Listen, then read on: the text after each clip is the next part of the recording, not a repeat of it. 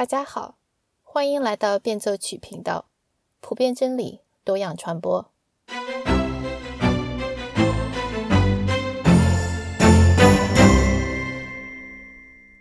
如果你没有智能手机，也没有社交媒体账号，或者你的自制能力很强，能够严格控制自己每天上网的时间，或者你每天习惯都花上至少一两个小时看书。再或者，你很喜欢大自然，经常爬爬山、散散步什么的，那么恭喜你，你真的是很幸运，可以不用听今天讲的这本书了，因为这本书是写给我们这群不那么幸运的人的。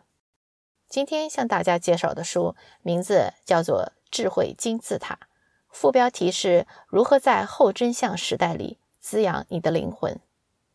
用一句话来总结这本书，那就是。在一个资讯过度的时代，智慧金字塔提供的心灵食物指南，让我们在与时共进的同时，也越来越有智慧。首先介绍一下本书作者 Brett McCracken，布雷德·麦卡恩，在大学里学的是电影和多媒体专业。他现在是福音联盟的高级编辑兼传播总监。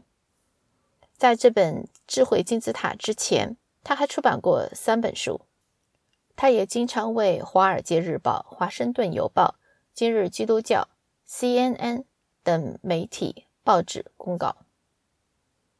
这本《智慧金字塔》是今年二月份出版的，序言是这么写的：在我们这个世界里，资讯越来越多，但是智慧却越来越少；数据越来越多，但是事情却越来越看不明白。干扰越来越多，但是我们的专注力却越来越少。要看的东西越来越多，但值得看的东西却越来越少。娱乐越来越多，但是喜乐却越来越少。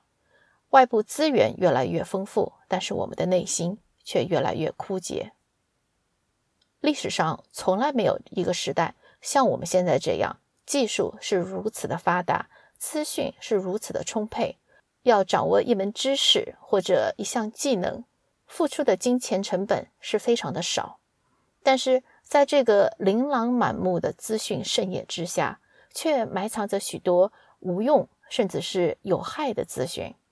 如果我们没有一套鉴定的标准，随意放开胃口大吃特吃，那么我们的灵性、我们的理性都会遭到破坏。毕竟，我们吃的越健康。人就会越有活力，我们读的东西越好，我们也就会越有智慧。那么接下来就进入正题了。这本书分为两个部分，第一部分是讲我们接受外界资讯时有哪些不良的习惯。在第二部分，布雷特提供了一个智慧金字塔的图表，让我们能够按图索骥，打造出一个智慧的头脑和一颗充满喜乐的心。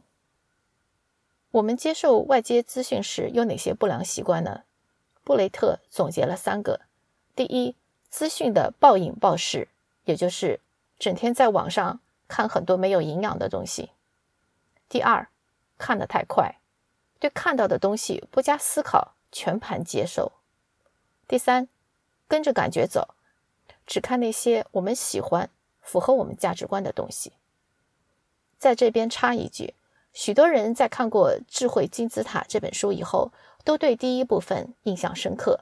其实，在信息社会里，资讯过载这个问题已经在很多文章书籍里谈到了。布雷特之所以能够把这个已经说得很烂的话题讲出新意来，第一，是因为他讲得非常生动；第二，他列举的证据非常详尽；第三，他的思考非常深入。我在这边就列举几点和大家分享一下。我们大概都有这样的经历吧：一边看书一边刷手机，或者一边开车一边打电话，再或者一边处理工作邮件一边切换窗口看看推特上又有什么新闻的。随着互联网技术的发展，特别是智能手机的普及，这种 multitasking 同时处理多项任务，几乎已经是我们生活的常态了。但是这就出现了一个问题：当大脑把注意力从一件事情转移到另一件事情上的时候，这个转移的过程就会消耗掉含氧葡萄糖。那这个含氧葡萄糖呢，就是我们大脑工作的燃料。当我们同时在做好几件事情的时候，那种快速的、不断的切换，会让大脑在很短的时间里就消耗掉大量的燃料。那这样子，大脑的能量储备不够了，只有退而求其次，不再那么关注质量，事情做得差不多就好了。还有一点就是，反复的任务切换会让人感到焦虑，大脑的压力荷尔蒙也会升高。而这反过来又会让人更加冲动，更加有攻击性。Multitasking 当然有它适用的时候，但是我们经常会滥用。一旦它被滥用，就会影响到我们的工作质量。而这仅仅是冰山一角而已。来自四面八方的信息，让我们在饭桌上的谈资越来越丰厚。电视新闻上经常会报道，欧洲夏天高温破纪录。澳洲山林大火烧掉几百万公顷的森林，考拉熊无家可归。中国大洪水淹掉大量的良田，今年可能是灾年。这些新闻排山倒海一样的向我们冲击过来，但是实际上我们能够做的真的很少。同时，当我们把有限的时间消耗在这些资讯上的时候，我们就没有多少时间留给身边人了。而本来的话，我们还可以做一些力可能及的事情，来照顾到那些确确实实需要我们帮助的人呢。布雷特还讲到一个很重要的问题，那就是在一个无限的虚拟空间里，不管是什么样的阴谋论、什么样的邪教团体，都能够找到自己的生存空间。或许你会说，那些邪教、那些阴谋论，一听上去就是很荒谬的、很反常识的，怎么会有人相信呢？可是事实却是，当我们面临信息轰炸的时候，我们更容易相信那些不需要我们思考的东西。谎言重复一千遍就成了真理，而且事实核查是需要时间的。丘吉尔不是说过一句话吗？谎言已经跑遍了半个地球，而真理才刚刚穿上裤子。我们吸收资讯的速度越快，反过来。也让新闻媒体采编新闻的速度越来越快，但是好的报道是需要时间的，来源需要验证。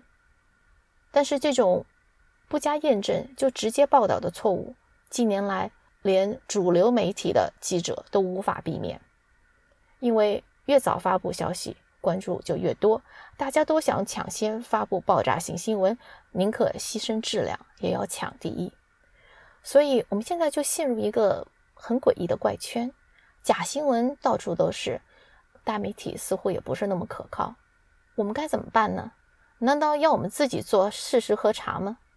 这当然不现实。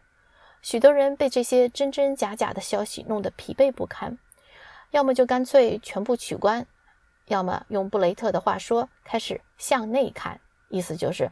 跟着感觉走，以自己的价值观为标准，寻找迎合自己喜好的内容。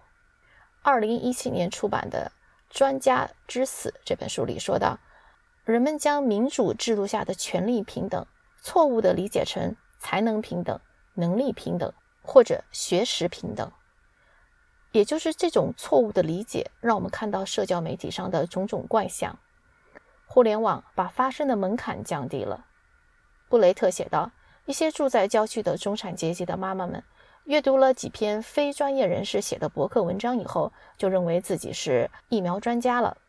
在新冠病毒大流行期间，推特上涌现出一大批病毒学的专家。但是仔细看一下这些自封的专家，他们所谓的专业评论，不过就是谷歌了几篇文章以后东抄西抄的结果。”布雷特说。他大学读的是电影和媒体专业，毕业以后，他做了十五年的专业影评人。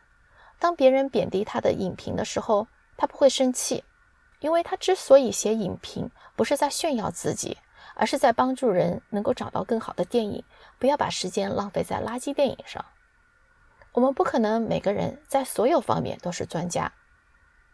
那如果我们要在某个领域拔尖的话，就需要好好的向行内的专业人士学习。这种跟着感觉走，以自己的价值观为标准来看问题，藐视专家的权威，是后真相时代的一个特点。我们似乎已经习惯了将事情与真相分开，另类事实已经堂而皇之地进入白宫。现在的身份政治也将性别认知与性分开。评论家穆里说，在这个后真相时代，如果证据与我们的意见相同的话，那么皆大欢喜；但是如果证据跟我们的认知不一样的话，我们就会找各种理由来否决这个证据。前几年。一家研究政策的机构到华盛顿大学做了一个采访，这个视频在网上疯传，观看量高达五百万次。我也把这个视频翻译成中文，链接放在节目的下面，真的非常值得一看。记者到华盛顿大学随机采访了几名大学生，想听听他们对身份认知的态度。身份认知这个问题这几年来在美国是个热点话题，变性者认为。他们的性别是可以自己决定的，跟染色体没有关系。比如，你会经常听到变性人说：“我是个女人，却困在男人的身体里。”在采访之前，华盛顿大学刚刚进行过一次关于身份认知的讨论会。那这位男性记者首先问这些学生：“如果我认为自己是一名女性，你怎么看？”这些学生都说：“没问题啊。”你自己感觉好就行了。然后，这个金发碧眼的记者接着又问：“那我如果说我是中国人呢？”学生们就有点迟疑，有一点不知所措，但是依然接着说：“嗯，你怎么想都行啊，反正没有妨碍到我。”接着，这个身高一米八的记者又说：“我认为我有两米高，你觉得呢？”这个时候，学生们就非常不自在了。终于有一个女学生吞吞吐吐地说：“我觉得你没有两米高。”记者马上抓住这个逻辑漏洞，继续追问道：“所以你的意思是我可以自认为是一名女性，甚至是一名中国女性，但是我不能是一个身高两米的中国女性，对吗？”看得出来，学生们其实都意识到了身份认知的逻辑的荒谬之处。但是他们要么觉得无伤大雅，反正也没有伤害到自己；要么就是不敢在公共场合说出真正的想法。无论是哪种情况，真的是很让人悲哀的事情。这的确也像罗德·德勒尔在他的新书《Live Not by Lies》（去伪存真）里说到的：美国人对一些事情要么不敢发声，要么已经习以为常。但是这些事情对一个曾经在集权国家生活过的人来说，却是一个很大的警报。对他们来说，这些事情预告着一种新的极权主义即将到来。我总结一下，第一部分就是在说，在无限的信息盛宴面前，如果我们没有一个标准或者准则来控制自己如何接受信息，我们就很容易落入三个陷阱。要么看得太多，浪费大量宝贵的时间；要么看得太快，不加思考，全盘吸收，一不小心就会入了假消息、阴谋论的圈套；要么只看符合自己价值观的东西，只在同温层里和人交流，因此会变得越来越狭隘，甚至越来越极端。布雷特的这番论述让人心服口服，几乎就想住到深山老林里去。但是他话锋一转。接着说，避世隐居，只管自己岁月静好，绝对不是一个选项。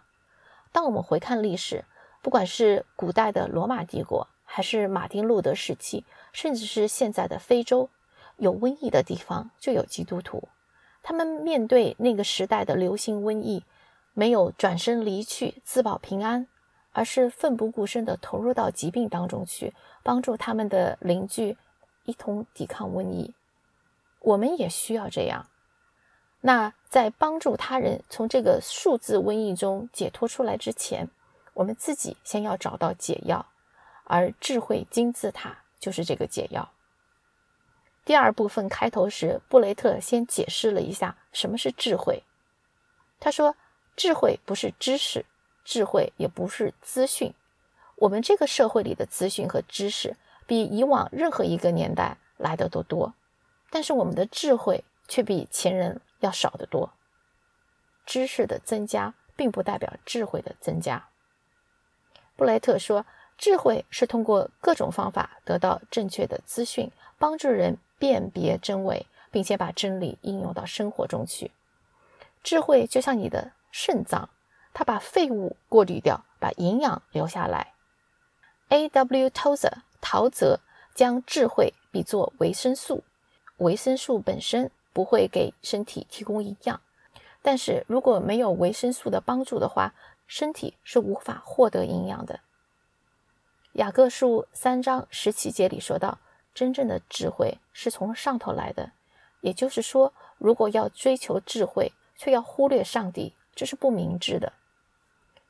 布雷特的智慧金字塔是这样设计的：从最底层开始往上，分别是圣经、教会、大自然、书籍、来自各个领域的普遍启示的美。最后才是互联网社交媒体上的东西。这个排序是根据时效来排的，最下层的是最持久的、最永恒的、最没有时效性的，比如圣经；最上层的是最短暂的、最有时效性的，比如说社交媒体的帖子。而且这个排序也是按照他们离上帝的距离来排的，最下面的离上帝最近，教会其次。以此类推，一直到最上面由算法控制的社交媒体，这是离上帝最远的。所以我们可以看到，这个智慧金字塔从底部的圣经开始，这是最清晰的真理；然后是集合几千年历史的教会、诸多教父、神学家的思想精华，一直到最上面的真伪难辨的社交媒体。从最持久的到最短暂的。从与上帝联系最紧密、最直接的圣经，一直到与上帝最遥远、最不直接的社交媒体，这就是智慧金字塔的结构。我们从最底层开始看吧。圣经是造物主的话语，是一切智慧的源泉。圣经能够改变我们的人生，让人变得更有爱心、更有喜乐，也会更耐心、更善良。布雷特在这里提到一个现象。为什么那么多基督徒在互联网上经常掐架、谩骂他人？在外人看来，他们高举着圣经，其实是用圣经在掩盖自己的无知、自己的偏见，在传播恐惧。布雷特的回答是：这些人是在利用圣经来达到他们的目的。他们并不想让圣经来改变自己的生命，而是要改变圣经，断章取义地引用经文。来加持自己的主张，这点在政治圈里实在是太多了。不管是共和党还是民主党，都有很多所谓的基督徒喜欢引用圣经里的话语来为他们的政治立场站台。布雷特在这里提醒基督徒，我们要时刻警醒，不要曲解圣经来达到我们自己的目的。布雷特非常详细地阐述了智慧金字塔的七层设计。里面有很多好像大家已经是非常熟悉的东西，比如说我们应该从好书中吸取营养，从大自然中找到灵感等等。我在这边想重点分享一下金字塔的第二层，也就是教会。这几年来，爆出了许多关于教会的负面新闻，层出不穷的基督教领袖的丑闻，表里不一的伪善，再加上有的教会和政治走得太近。这些分裂不和让人对教会越来越失望，许多人都离开了教会。但是布雷特说，尽管教会有这么多的缺点，但是总体来看，教会是帮助基督徒不断成长的一个不可或缺的要素。就拿一点来说，不管一个人再怎么熟悉圣经，他对圣经的了解总是片面的。而教会作为一个团体，有着悠久的历史传承。几千年来，无数的教会的睿智的话语，再加上牧师、传道人切合实际的教导，这些都在很大的程度上保证了教会成员对教义的理解不会走偏。这是一笔巨大的属灵财富。就像路易斯所说的：“成为聪明人的最好的办法，就是交很多聪明的朋友。”教会不仅仅能够给我们很多的教导。而且，它也给我们提供了一个环境，让我们学会给予，学会分享。在一个以自我为中心的年代里，教会告诉我们：不要向内看，要向上看；不要跟着感觉走，而要跟着耶稣基督走。在数字时代，社交媒体给我们一种幻觉，似乎我们和世界各地的人都建立起了联系，但事实上，我们只是把照顾身边人的时间用在了无休止的刷屏和很多没有意义的争吵上。社交媒体使用的越多，我们其实越孤独、越抑郁。在这样一个孤独破碎的世界里，教会提供了一个美好的选择。在这个由有血有肉的人组成的团体里，我们可以显露出真实的自己，而不用怕被人歧视。就像 C.S. 路易斯说过的，在教会里，我们其实都是病人，只不过有的人住院时间长一点，有的人刚刚进来而已。当我们说出自己的苦恼、自己的忧愁的时候，总有一些人能够感同身受，理解我们的心路历程。而当有人理解我们的苦难时，苦难也就不那么难以承受了。布雷特在最后总结时说道：“教会可以帮我们从充满了不确定性的现实中解脱出来，让我们重新聚焦于那些永恒不变的、确定的真理。他提醒我们，每一条推文。”每一个网上疯传的视频，每一个大片，终将被遗忘，但是教会将永远存在下去。而作为教会的一份子的我们，和我们为主耶稣基督的教会所做的一切，也会在教会这个宏大的、永恒的叙事当中一直的存在下去。接下来，照惯例和大家分享一下这本书的书评。福音联盟网站上给这本书打了五星。书评人 Steven 说，他最欣赏的是关于美的那一章。美丽和安息日有许多相同的地方，这两者都是奢侈品，它们没有实际的功用，他们也没有必要存在，但是他们都反映了上帝的丰盛、山川的壮丽、艺术家的画布、音乐家的旋律，都指向神。神不仅想让我们认识他。也想让我们享受它。在书评网站 Goodreads 上，绝大多数都是四五星评论，但是也有一些二星和三星的。那比如说，有一个人抱怨的是，布雷特在书里引用了一些天主教作家的话。其实我觉得，这不就正好证明了布雷特所说的：当我们从书里吸取智慧的时候，要有开放的心态，多看不同来源的东西。不要只在同温层里交流。另外有一个良心的评论人，他年轻时做过十几年的牧师。他首先指出这本书里一点都没有谈到祷告的力量，这似乎不是很合适。再有，他牧养教会的经验告诉他，教会的问题很多，远远比布雷特书里写的要复杂。当他牧养的教会关闭之后，他在当地找了很久，想找到一个好教会，但是。他所在地区的教会，要么是极右，要么就是很肤浅。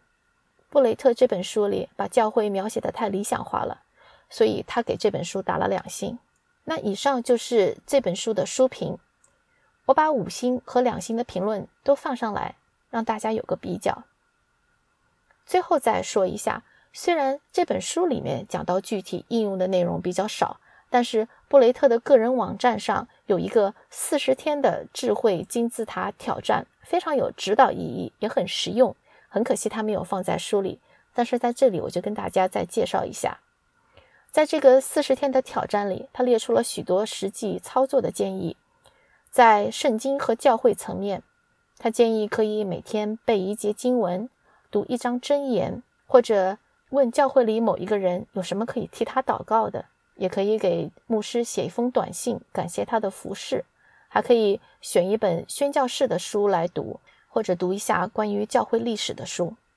在亲近大自然方面，布雷特建议每天至少花上十五分钟到户外去散步，不要带手机，或者呢，可以带上纸和笔到公园去，待上一个小时，写写画画，观察周围的人，欣赏自然的美景。C.S. 路易斯说过：“每读三本现代人写的书以后，就应该读一本经典老书。”布雷特也是这样建议的。所以在这四十天挑战里，他说：“至少要读一本一百年前出版的老书。而对那些只喜欢看非小说类的朋友们，布雷特建议说，他们可以试着读一下小说。还有呢，就是读一本和你的观点非常不一样的，甚至是你很抵触的书。读完以后，要写下你从中学到的至少三件有用的东西。在欣赏美这一方面，布雷特建议可以听一听巴赫的《马太受难曲》，或者读读莎士比亚，或者做个漂亮的手工作品，烧顿可口的饭菜什么的。前面也说过，布雷特的本行是影评家。他在福音联盟的网站上发表过一篇文章，推荐对信仰有帮助的十五部电影。我也会把这个链接放在节目下方的说明里面。在使用社交媒体方面，布雷特建议至少有一天时间完全不要使用社交媒体，而且下班以后也只给自己一个小时的上网时间。在四十天里。只用正面积极的方式来使用社交媒体，比如推广你喜欢的音乐或者电影或者书籍。那在使用社交媒体方面，另外有一本书大家可以做参考，它里面有更多更详细的介绍。这本书叫做《打造明智的技术家庭》，读书笔记的链接我放在下方，欢迎大家收听。那这一次就和大家分享这些。如果你有什么建议或者想法，也欢迎留言。谢谢你，我们下周再见。